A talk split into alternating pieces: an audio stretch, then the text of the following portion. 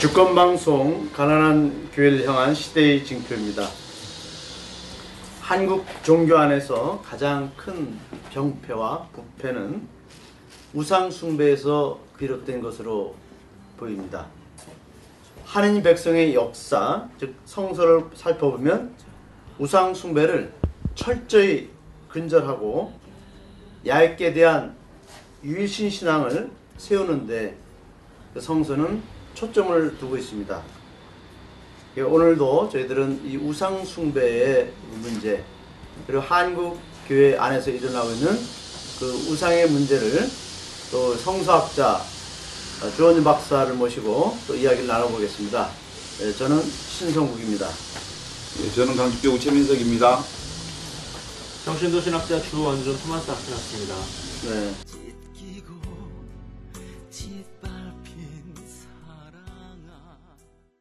주원진 박사님을 모시고 이렇게 또 우리가 어, 모처럼 만에 그 성서와 오늘의 현실을 이렇게 다뤄보니까 좀 많은 것들을 다시 바라보게 되고 또 오늘의 우리 이, 이 종교와 사회 문제를 어, 좀더 깊게 저희들이 진단해 볼 수가 있습니다. 참 좋은 시간인데요.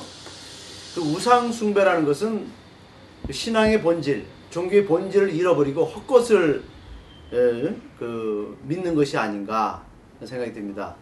어떻게 그 헛것이라는 말과 우상이라는 것은 상당히 그 연관성이 어떻게 깊지 않습니까? 예, 그 제가 이제 이 방송을 들으시는 청취자분들한테 좀 쉽게 말씀을 드리면 구약 성경은 이제 하느님 한 분을 향한 그런 믿음의 그런 어떻게 믿고 살 것인가라는 것을 얘기해 주는 책이죠. 굉장히 중요한 책인데 그런 구약 성경 안에 하느님의 반대말이 있을까?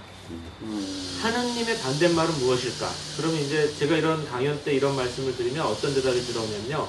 하느님은 유일신이니까 다신이 반대말이다. 내지는 음, 하느님은 반대, 이제 우리 우상을 섬기지 말라고 그랬으니까 우상은 하느님의 반대말이다. 이런 대답이 나오는데 구약 성경에 역대기 상관 16장 26절 이 말씀이 있거든요. 이게 이제 하느님의 반대말을 딱 정해주는 그런 말이라고 생각할 수도 있는데 한번 읽어주실까요? 네. 역대기 상권 16장 26절 민족들의 신들은 모두 헛것이어도 주님께서는 하늘을 만드셨네.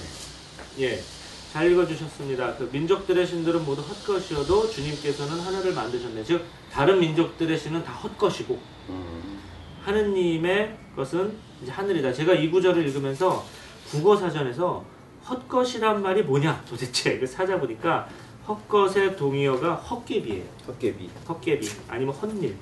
기가 허해서 착각이 일어나서 없는데 있는 것처럼 또는 다른 것처럼 보이는 물체를 헛것이라고 합니다. 즉 하느님은 존재하시는 분이고 존재하지 않는 다른 시인을 헛것이라고 한다는 것이죠. 그래서 아 그렇다면 이 헛개비 존재하지 않는데 마치 있는 것처럼 보이는 게 이 하느님의 반대말인데 이 헛것에 해당하는 히브리 말은 무엇일까를 찾아봤거든요.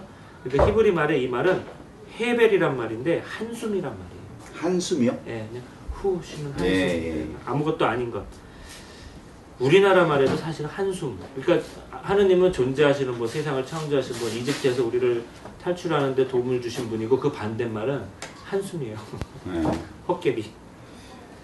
헛것이라고 하는 부분들을 이제 하느님의 반대 개념으로 이렇게 상정한다면 그 하느님은 결국은 사랑과 정의, 생명, 뭐 아주 어, 결국 보편적 가치의 아주 중심 자리로 우리를 살리고 예. 어, 우리를 살게 하고 우리의 생명을 확장시키고 그리고 함께 사는 세상의 큰 흐름의 역동성을 가지고 있는 거라면 그 생명 현상을 죽이거나 또는 그 생명 생명 자체를 힘들게 하는 여타의 요소들 전반을 가르쳐서 허, 그 실질적으로는 하느님 반대적인 것으로 우리가 그렇죠. 좀 봐도 되지 않겠습니까? 예. 그리고 이제 신명기에 보면 하느님을 제일 슬프고 화나게 하는 일이 우리가 헛것을 믿는 것이다. 네. 이런 말씀 나오는데 신부님 거기 읽어주실까요? 신명기 32장 16절. 예. 그들은 네, 그들은 신도 아닌 것들로 나를 질투하게 하고 헛것들로 나를 분노하게 하였다. 나 또한 내 백성이 아닌 자들로 그들을 질투하게 하고 어리석은 민족으로 그들을 분노케 하리라. 예, 신명기 32장 21절의 말씀인데요. 그 위에 두 구절이 중요하죠. 신도 아닌 것들로 나를 질투하게 하고 헛것들로 나를 분노하게 하였다. 즉 우리가 헛것을 믿으면 하느님이 분노한다 이런 말이고요. 그 이렇게 우리가 헛것을 믿으면 구약 성경에 굉장히 재밌는 구절이 있는데 헛것을 믿으면 니네들이 헛것이 된다. 예. 이런 구절이 있어요. 거기 열왕기 17장 15절의 말씀인데 선생님 여기 읽어 주실까요? 그들은 그분의 규정과 그분께서 저희 조상들과 맺으신 계약 그리고 자기들에게 주신 경고를 업신여겼다. 헛것을 따라다니다가 헛것이 되었다. 예, 이게 이제 구약 성경에 나오는 열왕기에 나오는 말씀이죠. 우상을 따라다니는 자들, 헛것이 헛것을 쫓아다니는 자들은 그들이 헛것이 된다. 그러니까 우리 시대의 헛것이라고 한다면 뭘까? 사실은 그 성공 이데올로기도 사실상 그렇죠. 헛것이고 예, 예. 그 다음에 결국 자본을 추구하는 돈도 더 나아가 헛것이고. 또 성이라고 하는 것도 예, 그렇죠. 사실은 그 그때 그 쾌락 상황을 뺀 그 그게 길게 가지 않는 거니까 그렇죠. 더 나아가서는 그 어? 어, 헛것 권력 10년 못 간다 그러잖아요. 그 신님 잘 말씀해 주셨는데 사실은 사람들이 돈과 성공을 향해서 네. 살고 있지만 그런 거 우리가 이제 성경에서도 많이 보이고 드라마나 훌륭한 문학 작품에서도 많이 보이지만 그 돈과 성공을 향해서 권력을 쥐어도 예. 사실은 그게 뭐 만족감이 이런 걸로 남지 않고 오히려 그런 돈과 성공의 노예가 사람이 되어버리고 음. 막 이런 것도 굉장히 많이 보이는데 또 사람들은 또 그래도 또 그걸 또 추구하고 살고 그러니까 왜 우리가 그렇게 헛것을 추구하게 될 건가? 그 얘기는 허하니까 헛것을 추구하는 거 아니에요? 그러니까 허하니까 헛것을 추구하게 되고 네. 헛것을 쫓다가 자기가 또 어, 그냥 허해지고. 허해지고 그러니까 아무것도 아니고. 그렇죠. 그러니까 실제로 어, 자신의 그 삶 자체가 한계가 있다라고 하는 것들을 너무 잘 알고 있기 때문에 실제로 그 자신의 한계 속에서 영원하신 하느님을 채우면 그 어느 것보다도 충만하고 그렇죠. 풍성해질 터인데도 불구하고 예. 예수 그리스도를 통한 그 신앙의 본질이 우리 안에 들어오지 못하게 하는 여러 가지 요소들이 있으니까 그렇죠. 예. 결국은 어, 하느님의 본질의 삶을 살지 못하니까 결국은 헛것이 들어올 수밖에 없을 거고 그 헛것이 우리 삶의 중심 자리를 차지하는 전반적인 흐름이 결국은 헛것이네요. 그렇죠. 그러니까 원래 종교가 해야 될 일, 예수님이 가르쳤던 일은 세속의 중심을 향해서 돈과 권력을 향해서 쫓는 게 다 보통 사람들 해가지고 보통 사람들 같이 하는 것 같지만 사실은 그게 빈 것이고 정말 하느님의 뜻을 따라서 정말 좀 나보다 좀 없는 사람, 나보다 좀 불쌍한 사람, 우리 사회에 가난하고 힘든 사람들한테 내가 좀 이렇게 나눠주고 그 사람들과 함께 사는 게 사실은 더 보람 있는 삶이다. 그러니까 지금 우리가 갖고 있는 어떤 세속적인 가치의 한계를 명확히 알고 이제 하느님이 생, 바라주시는 예수님이 제시하시는 다른 길의 삶을 우리가 한 번쯤 심각하게 고려해 봐야 된다. 이렇게 이끌어주는 게 사실은 종교의 역할이죠. 근데 잘못하면 그렇지. 이렇게 되는 것이죠. 구약 성경에 나오는. 이게 예수 그리스도께서 초대 그리스도교의 출발 단계에서 황제 신앙 그렇죠. 예, 예. 그것과 맞아요. 정면으로 대항 그 저항하면서 예. 우리의 진정한 주인은 어, 하늘과 땅의 주인이신 하느님 그분 한 분뿐이시다. 그렇죠. 그 외에 다른 것들은 다 헛것이다. 그렇죠. 예. 그런 실제로 이- 그 우리의 사- 삶의 현실 앞에 나타나는 것은 결국은 하느님을 신앙하고 하느님 신앙을 산다는 것은 결국 헛것과 저항하면서 사는 길 이것이 결국은 우리 신앙의 그 전반적인 흐름이 되어야 할 것 아닌가요? 그렇게 흐름이 되어야 하고 그 헛것을 쫓다가 나라가 망한 경우가 있는데 음. 그게 이제 열왕기 1장 상권의 16장의 말씀인데 북왕국이 왜 망했느냐 음. 이거를 이렇게 설명을 해주세요.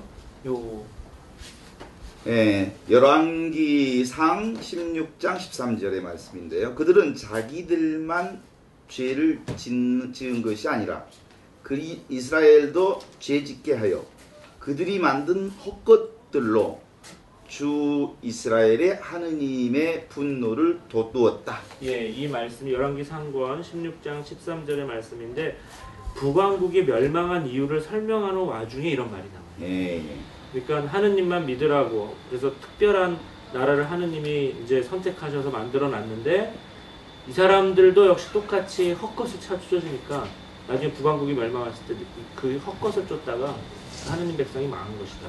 설명을 합니다. 최근에 우리 그 세월호에 관련해서 그 얘기하면서 세월호 그 노래 내- 노래들이 여러 가지가 있는데 그 중에 하나가 그 요즘 자주 불, 불리우는 노래 있잖아요.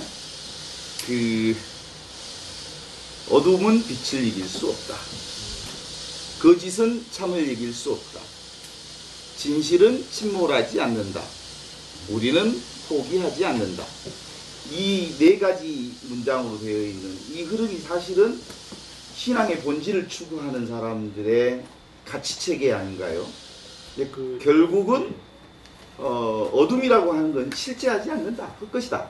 그렇죠. 실제로 빛만 빛만 있는 거다. 예, 그리고 거짓은 사실은 있는 게 아니다. 예, 사실은 거짓을 쫓는 거지. 맞아요. 참만 있는 거죠. 예, 그래서 그것이 진실이기에 진실은 결코 침몰하지 않는 것이고 그래서 그 진실을 믿는 사람이라면 결코 포기하지 않는 삶 끊임없이 헛것과 저항해서 빛과 참된 것과 진리를 향해 함께 가는 것 이게 이 신앙인들이 가야 할 흐름이잖아요.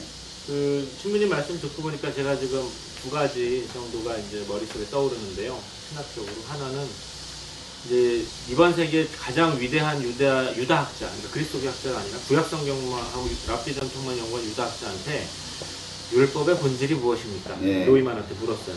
그러니까 그리고 아 질문이 이랬어요. 거룩함이란 무엇입니까? 예. 구약 성경에서 말하는. 그랬더니 노이만이 뭐라고 하냐면 한마디로 다른 것이다. 다른 것이. 그러니까 세속에서 사는 것은 다 돈과 권력과 성공을 추구하며 살지만 하느님 백성은 그래도 하느님의 기준에 따라서 사는 게 다르게 사는 게 거룩합니다. 네. 그러니까 구약 성경에 보면 뭐 이거 먹지 말라 저거 먹어라 뭐 이런 얘기들 많이 하잖아요. 그게 모두 뭐냐면은 세상 모든 사람은 다 배고프면 막 이것만 먹어도 되고 저거 먹어도 되고 일요일에 일해도 되고 안 해도 되고 뭐 이게 다, 다 똑같은 거예요. 그, 그렇게 산다고 해서 누가 아무 말 하지 않아요. 그렇게 살아도 되는데 하느님 백성은 하느님이 기준을 정해줬다는 거예요. 너희들은 일요일에 아니 일주일에 한 번씩은 쉬어야 된다. 너희들은 이런 거는 먹지 말아야 된다. 너희들은 가난한 사람 옆에 있으면 도와줘야 된다. 이런 거를 율법을 많이 주신 이유가 하느님 백성은 다르게 살아야 됩니다. 왜냐면 우리가 똑같아져 버리면 거룩하지가 않은 거예요. 달라야 되는 거예요. 그 다르게 살아야 된다라고 하는 가르침 속에 지금 현존에 있는 우리 교회와 그리고 신앙인들이 다르, 다르게 살고 있는가. 세상인 세상 사람들이 헛것을 쫓고 있을 때 헛것이 아닌 본질적인 하나님을 진리를 그리고 참된 것을 그리고 빛 빛으로 오신 그분을 우리가 쫓고 있는가라고 얘기할 경우 어, 교회가 빛을 잃으면 맛을 짠맛을 잃으면 어, 길가에 버려진다. 그래서 사람들에게 짓밟힌다. 그래서 아무짝에도 쓸모가 없이 된다. 그런 의미에서 요즘에 그 개독교라는 말이 나온 이유도 사실상 다르지 않다. 예? 종교는 다르게 살아야 한다. 신앙은 헛것이 아닌 다르게 살아야 하는데 세상 사람들이 볼 때 세상과 다르지 않고 헛것을 쫓고 있기에 결국 너희들은 버려질 따름이고 사람들에게 짓밟힐 따름이다. 이- 이렇게 적용될 수밖에 없는 거 아니에요, 사실. 그, 그 말씀 듣고 보니까 이제 생각나는 게 지금 이제 개신교의 사회적인 위- 이제 평판이 별로 굉장히 안 좋죠. 이제 제가 보기에는 거기 훌륭한 목사님들도 굉장히 많으신데 일부 목사님들이 아주 대형사고를 몇 개 쳐가지고 인- 인식이 안 좋아진 거죠. 근데 제가 기억하기로는 2000년대 초반인가 어떤 그글 이후인데 왜 이렇게 사고 치는 목사들이 많은가 하는 글이 하나 있었어요. 근데 예. 이제 실형받은 목사님들 실명하고 그 실형받은 게 쫙 리스트가 남은 사람들이 사실은 추모는 언제나 있거든요. 가톨릭교도 있고 불교도 있고 뭐 어- 약간 이렇게 사람들이 많으니까 사고 치는 성직자도 있고 뭐 잘하시는 분도 그렇죠. 이런 그런 거죠. 근데 이게 사람들이 보기에 추문이 쌓이다가 아 이건 뭐 이렇게 별로 다르지도 않다. 여기 뭐 세속하고 똑같은 동네구나. 이렇게 하면서 갑자기 한 순간 이렇게 임계점에 다다라 가지고 개신교가 확 넘어간 것 같아요. 근데 제가 걱정하는 건 가톨릭 교회도 그런 추문을 어느 한 곳에서 착실히 쌓고 있는 게 아닌가. 조금 걱정이 될 때가 있어요. 그래서 이런 거 좀 보면서 우리가 이제 우리 자신을 좀 돌아보는 계기가 좀 되면 좋을 것 같아요. 그러니까 실제로 헛, 세상이 쫓는 헛것 그리고 다르게 사는 것. 이, 이, 이런 흐름에서 본다면 지금 어, 대한민국 현장의 가장 중심 사건이라 그러면 성완종 사건의 권력 중심의 부패. 그리고 세월호 사건을 통한 어, 사실상 국가의 그 자기 역할이 거의 음? 효과가 없다 라고 하는 이런 형태의 흐름 속에 적어도 그 진리를 쫓고 빛을 향해서 나아가는 종교라면 이건 아니다 라고 말해 주어야 비로소 어, 세상의 헛것을 쫓고 있을 때 아니다라고 소리쳐 주는 것 이게 다른 다름 아닙니까? 그렇죠. 그 이제 우리 신부들이 에, 본당에서 그 자기 전자 그 어떤 소신 있는 복음적인 그 확신을 가지고 선포해야 될 그런 내용들을 잘 발설하지 않아요. 그 왜 그런가 하면은 아 이제 세월호 어? 그 이야기인데 그만하라 라는 신자들 층이 대부분 보수층입니다. 근데 그 사람들이 본당의 주류를 이루고 또 어떤 그 중요한 음, 그 보직을 다 갖고 있어요. 그러니까 이제 가진 사람들, 가진 신자들, 또 본당의 그런 보수적인 신자들, 또 신부 측근에서 이렇게 또 역할하는 신자들의 눈치를 보면서 그들이 불편해하는 음, 그러한 이야기는 에, 언급을 자제하고 있습니다. 그것은 에, 말하자면은 복음 선포가 아니라 음, 사람들 눈치 보면서 아까 어떤 사람이 얘기했지만 주눅든 상태에서 음, 그 그냥 사목하는 것이다. 우리가 헛것에 대해서 분명히 발 얘기해야 됩니다. 음? 헛것을 헛것이라고 말할 수 있는 음, 그런 사목자. 그리고 진정한 음, 그 것을 본질적인 것을 진정으로 용기 있게 말할 수 있는 성직자가 복음 선포자이고 착한 목자이지. 음? 눈치 보고 어? 또 이것저것 저것저것 양다리 걸치고 어? 우상신도 섬겼다가 야야 하느님도 얘기했다가 이렇게 그 자기 소신이 없고 자기 신념이 없는 상태에서는 신자들도 같이 덩달아 응? 이러한 헛것을 추정할 수밖에 없어요. 또 한 가지는 이명박이가 그 대통령 선거에 나왔을 때 응? 나는 그 구호가 뭐였습니까? 우리 응? 사람들 국민들 부자로 만들어 주겠다 어? 라고 큰 소리 쳤어요. 그래서 우리 국민들이 이명박에게 그 부자가 되게 해달라고 찍어줘서 대통령 만들어줬더니 그 어떻게 됐습니까? 그죠? 나라 다 거덜냈죠. 우리 4대 비리죠? 선생님? 4대 비리. 4대 비리가 뭐죠? 그 4대강. 4대강 응? 그 비리.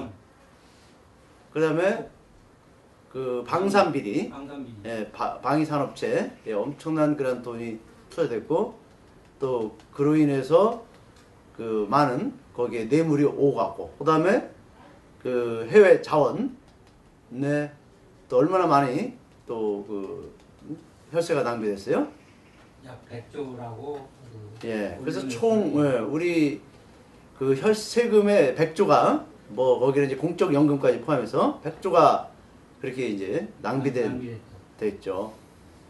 그래서 이렇게 우리가 헛것을 쫓다가 지금 나라가 망할 지경이 이르렀고 또 박근혜가 예? 그 국민 행복 시대를 가겠다. 어? 뭐 대학생들 등록금 반값 음? 공약을 하고 어? 그 온갖 이러한 응? 마치 국민들을 응? 자기가 다 행복하게 해줄 것처럼 했지만 실제로 그것도 다 헛것 헛개비였죠. 어? 우리 지금 속어갖고 음, 정말 국민들의 삶이 완전히 지금 음, 비참할지경에 빠졌는데 이게 우리 국민들이 종교인들이 국민의 한 50%를 차지하지만 이게 제대로 된 신을 믿는 게 아니라 어? 우상 숭배하고 헛것을 쫓고 있다가 지금 다 헛개비가 돼갖고 지금 이런 비참한 지경이 이렇습니다. 그래서 우리가 우상 숭배를 다루면서 어? 정말 얼마나 이 성서에서 그렇게 예언자들이 이 우상 숭배를 하지 마라 또 헛것 쫓지 말라 그렇게 얘기했는데도 불구하고 우리가 어? 그것을 지금 쫓고 있다는 거 이것을 저희들은 오늘 이 자리를 통해서 다시 한번 또 예언자의 그 목소리를 경고하는 것이죠. 예, 그 이거 하나만 더 얘기하고 이제 그 헛것에 대해서 마무리했으면 좋겠는데요. 그 구약 성경 얘기를 지금까지 했지만 이제 신약 성경을 보면은 여기 또 재밌는 구절 하나 제가 말씀드리려고 하는데요. 그 사도행전 14장에 보면은 바울로하고 가르나바 사도가 선교 여행을 하다가 리스트라에서 안전뱅이를 고쳐주신 적이 있어요. 그러니까 이 안전뱅이를 고쳐주니까 사람들이 너무너무 좋아가지고 어떻게 얘기했냐면 사도행전 14장 11절에 보면은 신들이 사람 모습으로 하고 우리한테 내려오셨다. 그러니까 사도들을 신처럼 모신 거예요. 가- 참- 사도들이 거기서 아 내가 신이야. 그래서 이제 새로운 종교를 창시하게 되겠지만 사도들한테 그렇게 얘기했어요. 그래서 어떻게 불렀냐면 사람들이 바르나바는 제우스가 환생한 것이고 바오로는 헤르메스가 환생한 것이니까 우리가 이 안전뱅이로 고쳐준 이 기적들을 보고 빨리 제우스 신전해가지고 황소를 바쳐가지고 제사를 지냅시다. 그러니까 바울 사도가 아 이렇게 하면 안 되죠. 그래가지고 안 됩니다라고 하면서 하시는 말씀이 이 말씀이에요. 한번 읽어주시죠. 사도행전 14장 15절에 예. 여러분 왜 이런 짓을 하십니까? 우리도 여러분과 똑같은 사람입니다. 우리는 다만 여러분에게 복음을 전할 따름입니다. 여러분이 이런 헛된 것들을 버리고 하늘과 땅과 바다와 또 그 안에 있는 모든 것들을 만드신 살아계신 하느님께로 돌아서게 하려는 것입니다. 예, 이제 사도들이 사도가 여기서 뭐라고 말씀하시냐면은 우리가 이렇게 기적을 행한 것은 우리가 뭔가 있어서가 아니라 복음을 전하다가 이렇게 된 것이고 그 여러분들 우리가 기적하는 목적 여러분들이 헛된 것을 버리고 하느님께로 돌아서게 하려고 이 기적들을 행한 것입니다. 그런데 여기서 하느님께로 돌아서다라는 말이 에피스트로프인데 이게 나중에 회개가 되는 말이에요.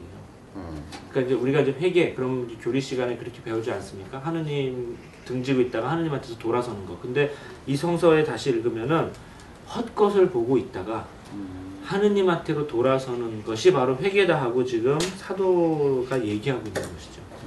그 사실 이게 회개의 아주 근본적인 것이기도 해요. 그러니까 복음의 큰 흐름들이 이제 실제로 하느님께로 돌아오게 하는 것이. 그게 이제 결국은 사도들의 임무이고 지금 현재 우리 뭐 성당에서는 그 사목자들의 몫이라고 볼 수 있을 텐데 좀 이제 사목자로서 본당에서 사목 현장에 있을 때 보면 이제 어느 단계에 들어서면 신자들이 어, 바르나바나 바오로에게 했던 것처럼 어 우리 신부님 최고라고 이렇게 할 때 좀 우쭐하죠 신부님 우쭐할 거예요. 예, 우쭐하- 그럴 때 이제- 우쭐 했었는데 예. 지금은 별로 이제 이제 그럴 때 경계. 주로 이제 그 건강한 사목자들은 어 저는 주님의 종입니다. 그저 해야 할 네, 바를 네, 했을 따름입니다.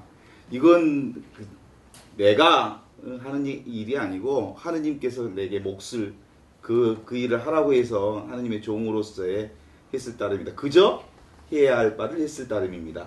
혹시 내가 해야 할 바를 하지 못한 경우도 있다면 정말 하느님 백성 앞에 무릎 꿇고 죄송합니다라고 청해야 할 흐름들이 실질적으로 사도들의 그리고 사목자들의 자세일 텐데 한번 붕 떠주면 하늘 높은 줄 모르고 올라가는 거죠.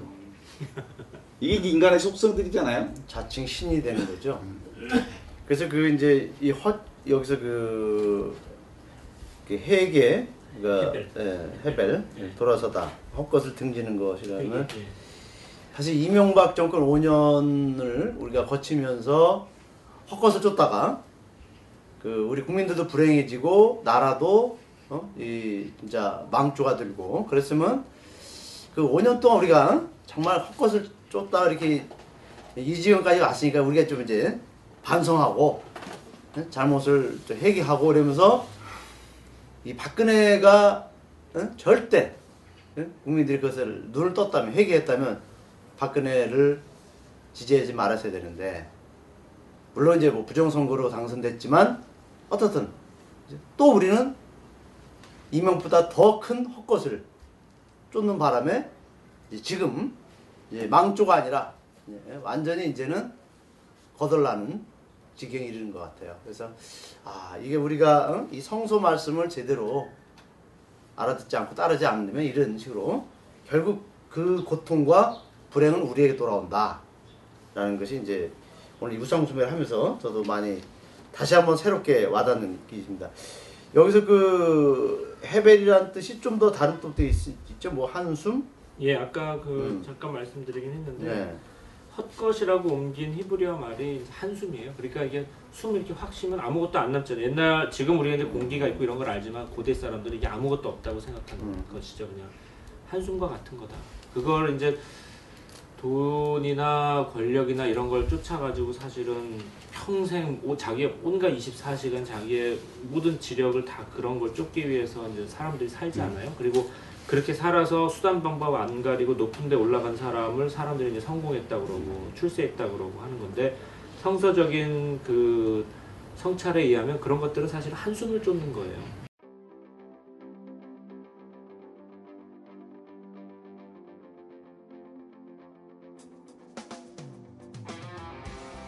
주권 방송과 함께 박근혜 시대를 헤쳐가시는 애청자 여러분들께 정중히 인사드립니다. 주권 방송이 민중의 눈과 귀를 멀게 하는 공중파와 종편, 신문들에 맞서 진보 언론의 사명을 다할 수 있는 힘은 애청자분들의 적극적인 참여에 있습니다. 주권 방송을 후원해 주십시오. 홈페이지 www.615tv.net에서 민들레 홀씨 정기 후원인이 되어 주시거나 우리은행 1005 501 779 765 주식회사 주권방송으로 직접 후원을 해주셔도 좋습니다. 저희 주권방송은 평화 번영과 민주 회복을 위한 진보 언론의 사명을 성실히 수행할 것입니다. 주권방송과 함께해 주시기 바랍니다. 그 구약의 예언자 전통들 과정에서 보면 그 이 우상이라고 하는 것을 엄하게 그 다루라고 하는 명령들이 어 예언자 전통 안에 끊임없이 있어 왔죠. 예, 그래서 우리가 자, 다음에 이제 얘기할 구절이 바로 그것이죠. 그 죽여야 된다 네. 이것인데 그 구절을 우리가 좀 몇 가지 살펴보면서 도대체 이제 왜 우상 숭배가 왜 나쁜가를 이제 성서가 이제 어떻게 얘기하는가를 한번 보죠. 예. 제가 그래서 준비한 구절은 몇 가지가 되는데 아마 오늘 할 수 있는 거는 신명기 13장 1절부터 19절까지 이게 길어가지고 제가 다 안 뽑아오고요. 네. 한네 가지를 이렇게 한 두, 두세 구절씩 토막토막 잘라왔는데 거기 이제 우상숭배를 하는 사람은 시- 하느님 백성 안에서 다 없애버려야 된다, 죽여야 된다 이런 말인데 이제 사실 보면 되게 재밌는 표현이 있어요. 같이 한번 읽으면서 제가 좀 설명을 해드리고 신부님들이랑 말씀 나눠보죠. 신명기 13장 2절 너희 가운데에서 예언자나 환몽가가 나타나 너희에게 표징이나 기적을 예고하고 그가 말한 표징이나 기적이 일어나더라도 너희가 알지 못하는 다른 신들을 따라가 그들을 섬기자 하고 그가 말하거든 너희는 그 예언자나 환몽가의 말을 들어서는 안 된다. 예, 제가 조금 설명을 드리면 우상 숭배로 여러분을 이끄는 사람은 어떤 이상한 요술가가 아니라 예- 예언자나 환문가인데 이 당시는 예언자나 환문가가 어떤 기술자 취급을 받았어요. 그러니까 과학이 없던 시대니까 꿈을 해석한다든지 미래를 예언한다든지 하는 게 상당히 좋은 기술로 평가를 받았고 그 다음에 이 사람들이 어떤 표징이나 기적을 예고하고 또 그게 실현이 돼요 눈앞에서 그러면 권위가 올라가는 거죠. 그런 사람들이 하는 게 뭐냐면 이런 말을 해요. 너희가 알지 못하는 다른 신, 우리가 다른 신은 지난 시간에 봤었죠. 이게 이제 우상인데 너희가 알지 못하는 다른 신들을 따라가자, 그들을 섬기자 하는 게 바로 우상 숭배죠. 근데 여기서 제가 조금 더 설명드리고 싶은 건 섬기자라는 말인데 신학 사전에 보면은 우상도 나오지만 언제나 우상 숭배로 나와요. 네. 어떻게 보면 우상 그 자체는 하느님 백성 바깥에 세상에 언제나 있는 거예요. 음. 근데 문제는 우상을 숭배하는 행위가 안 좋은 거죠. 네. 그러니까 우상 숭배라는 행위에 그 써 있는 히브리어는 아바드란 단어인데 이 말은 하느님을 따르는데도 똑같이 쓰는 말이에요. 그러니까 하느 하느님을 따르다 우상을 따르다는 대상만 바뀔 뿐이지 동사는 같아요. 그러니까 지금 예언자 전통 안에서 그 우상을 숭배하는 것에 대한 호된 채찍질인데 죽여라 라고 하는 얘기 좀 흐름을 보면서 실제로는 백성 전체에게 하는 말이라기보다는 당대 리더들 예, 그러니까 예. 그 종교 지도자들이나 정치 지도자들 그러니까 기술자들. 백성들에게 영향력을 미칠 수 있는 그렇죠. 어 예. 그런 계층들에게 하는 말이잖아요. 그렇죠. 지도자 계층에게 그러니까 너 여기 나오는 예언자나 환문가는 보통 백성은 아니에요. 그렇죠. 굉장히 종교적인 어떤 아니면 저기 정치적인 어떤 권위도 있고 네. 영향력도 강하고 이런 사람. 그러니까 종교적 권위를 가지고 또는 정치적 권위를 가지고 백성들을 호도하고 예, 표징이나 기적들을 막 보여주고. 보여주고 네. 그리고 더 나아가서는 뭐 그 성공이라고 하는 뭐 그런 것도. 응? 그렇죠. 이데올로기로 사람들을 아주 현혹시켜서 예. 쭉 끌고 나감으로 인해서 그 신앙인들을 본질로부터 멀게 떼어놓는 작업들을 하는 경향성이 있는 지도자들에게 아주 호되게 지금 얘기를 하는 거 아닙니까 그게 그렇죠. 이런 경우들이 사실은 우리 사회 실제로 지도자들 리더십 안에 꽤 많이 나타나는 거죠. 예를 들면 그게 결국은 이 자본과 권력 쪽에 포착해서 성공 이데올로기를 그쪽이라 그 만들어내는 것인데 실제로 본 그 우리 신앙의 중심 틀은 결국 가난한 사람들을 우선적으로 선택해서 그들이 우리 삶 안에서 우리 이 세상 안에서 최소한 인간된 삶을 삶으로써 행복한 삶을 함께 유지하면서 살 수 있도록 협력하고 돕고 섬기고 함께 사는 이런 흐름들이 결국 우리가 가야 할 길임에도 불구하고 전체적인 흐름은 경쟁 사회로 우리를 끌, 끌어가게 하고 끊임없이 우리를 경쟁 구도로 몰아넣는 것 이게 우리 종교 지도자들 안에 있다면 그건 우리 오늘날 오늘날에서도 그런 종교자들이 있으면 호되게 맞아야 되겠네.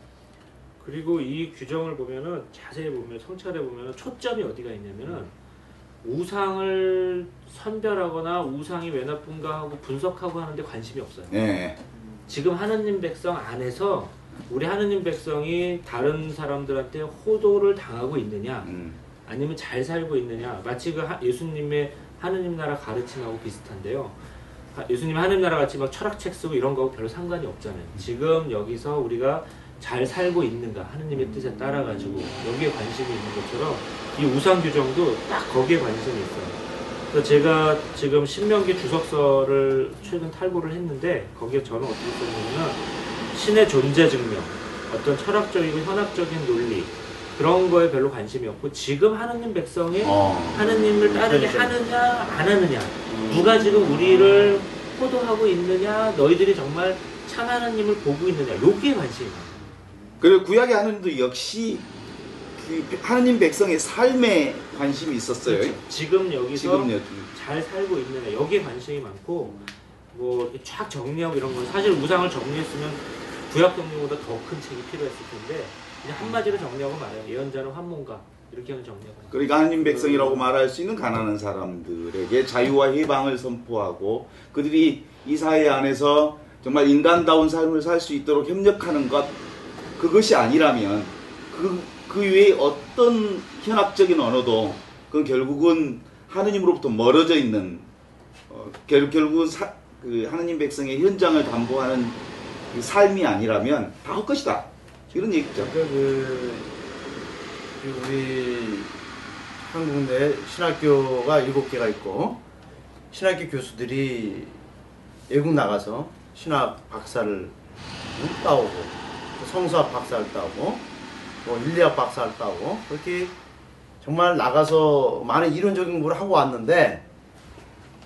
실제로 우리 그 고통받는 현장 어? 세월호 유족들의 그런 광화문 광장이라든지 아니면 노동자들의 그런 어려운 그런 현장은 오질 않아요.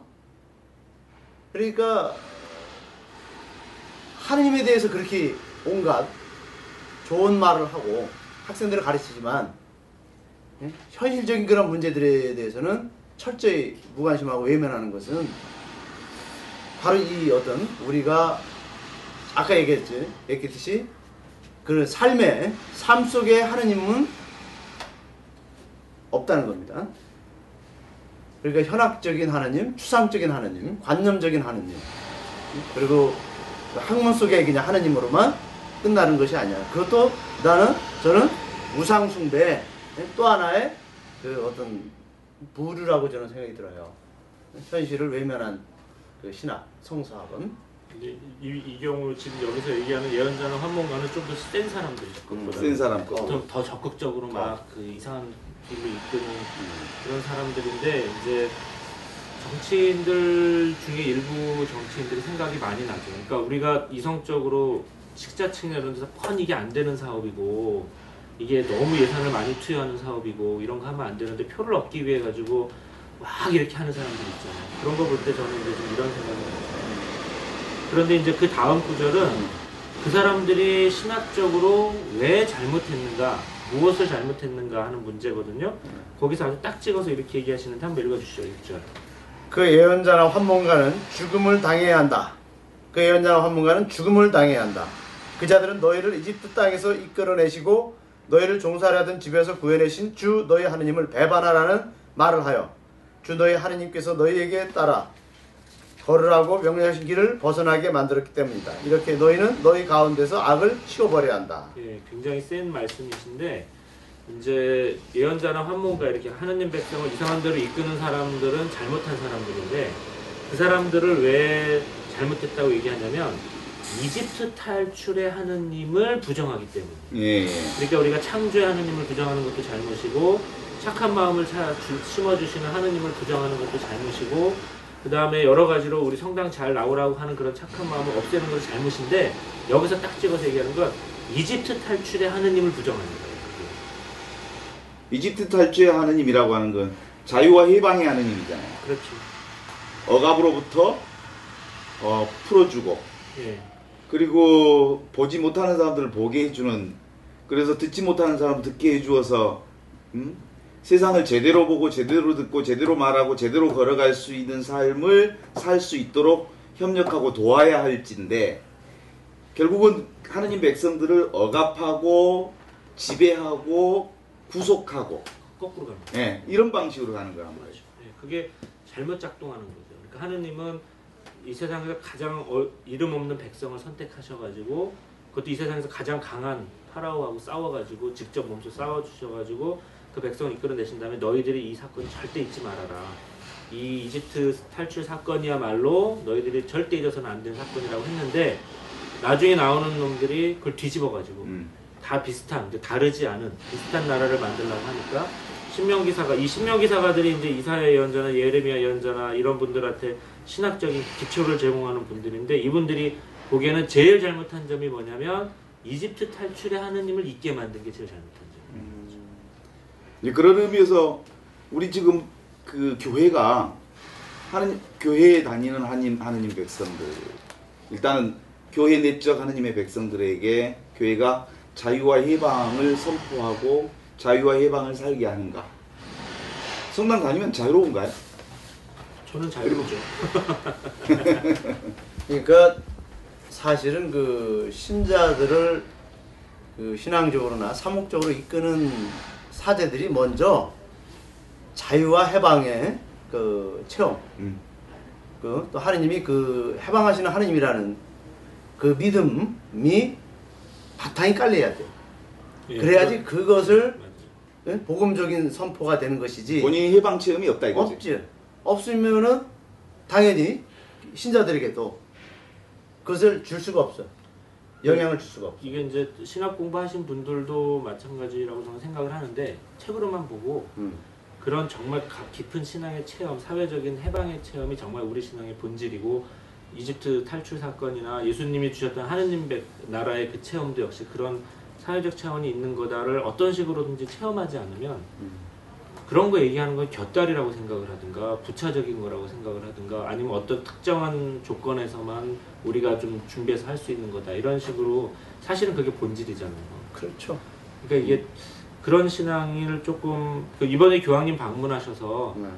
그 방한하신 그 강론 중에 여러분 사회 교리를 꼭 공부하십시오라고 몇 번 강조하셨는데 저는 이제 그런 것도 좀 기억이 나요. 그런 걸 자꾸 이제 가톨릭 교회가 얘기해주면 한국 사회도 이롭고 우리 교회도 이로울 것 같은 느낌이었죠. 그렇죠. 그 우리가 그 조직이 크면 조직의 쓴맛을 본다 그러잖아요.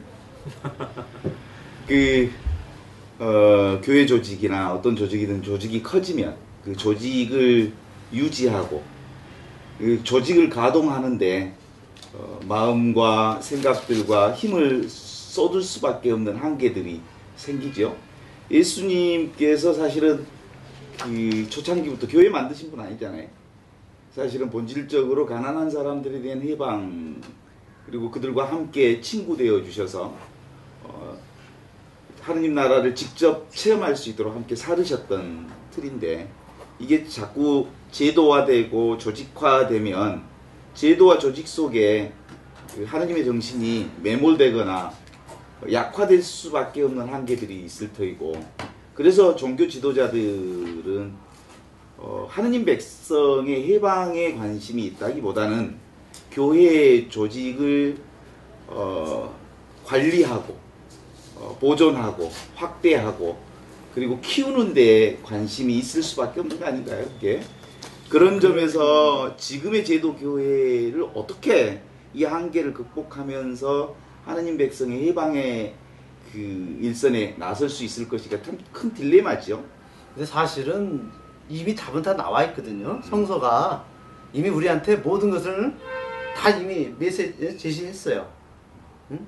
그것이 그 결국 예수의 삶을 예수의 삶이 그렇게 쓰- 응? 당시 우리들에게 응? 그렇게 살아라. 너희도 가서 그렇게 네. 하라. 그렇게 하라고 그러시죠. 그러니까 그게 답인데 그거를 거부하고 하지 않으다 보니까 이 핑계 저 핑계 대고 빠져나갈 구멍만 끊임없이 찾는 거예요. 그러니까 그 성서의 부자 청년의 비유 있잖아요. 네가 나를 따라오려면 네가 가진 것을 다 팔아 가난한 사람들에게 나누어 주고 나를 따라오너라. 이 이 그 말씀을 교회에 적용하면 교회 재산을 전부 팔아서 가난한 사람에게 나눠 주고 그리고 나를 따라온다면 너희들은 제대로 하느님의 뜻대로 가는 거 아니냐?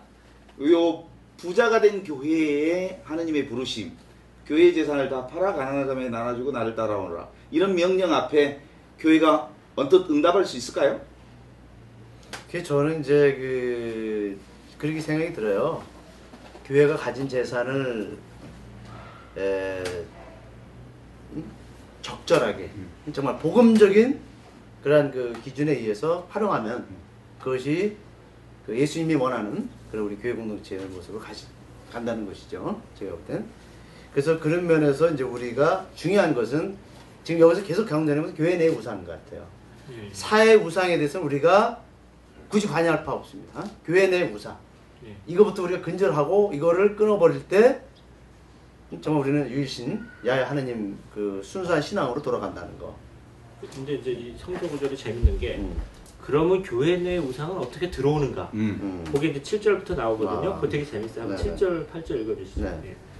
너희의 동복 형제나 너희의 아들이나 딸이나 너희 품의 아내나 너희 목숨과도 같은 친구가 은근히 너를, 너희를 깨면서 너희도 너희 조상들도 알지 못하던 다른 신들을 섬기려, 섬기려 가자 하는 경우가 있을 것이다. 그 신들은 땅의 한쪽 끝에서 다른 쪽 끝까지 가까이 있든 멀리 있든 너희 주위에 있는 민족들의 신이다. 예, 여기 앞에 얘기한 게 은근히 너를 깬다는 말은 사실은 비밀스럽게 깬다는 말, 바세테르란 말인데 이걸 그렇게 옮길 수. 근데 여기 앞에 얘기한 게 사적으로 제일 가까운 관계만 얘기했어요. 첫째로 나오는 거 동복 형제인데 그 당시는 여자하고 이제 중혼을 했으니까 이복 형제, 동복 형제가 있으면 동복 형제가 더 가깝겠죠. 그 다음에 너희 아들, 딸 그리고 아내가 여럿 있을 때 바깥에 나간 아내가 아니라 너의 품의 아내. 그리고 너의 목숨과도 같은 친구, 친구 중에서도 제일 친한 친구가 은근히 꿰면서 너희한테 우상 숭배를 얘기할 것이다. 음.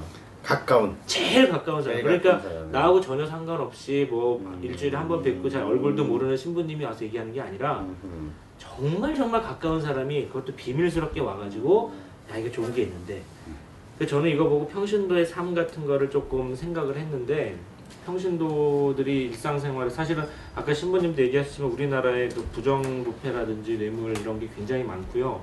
안타깝게도 이제 천주교 신자들도 거기에 많이 연관이 돼 있잖아요 보면. 근데 그런 사람들이 아마 아마 가까운 관객끼리 이렇게 돈을 이렇게 뭐 그쵸 뇌물을 먹이고 뭐 어떻게 하고 이렇게 왔을 텐데 사실은 그런 식으로 우상이 이렇게 우상이 이렇게 굴복하는 것 같아요.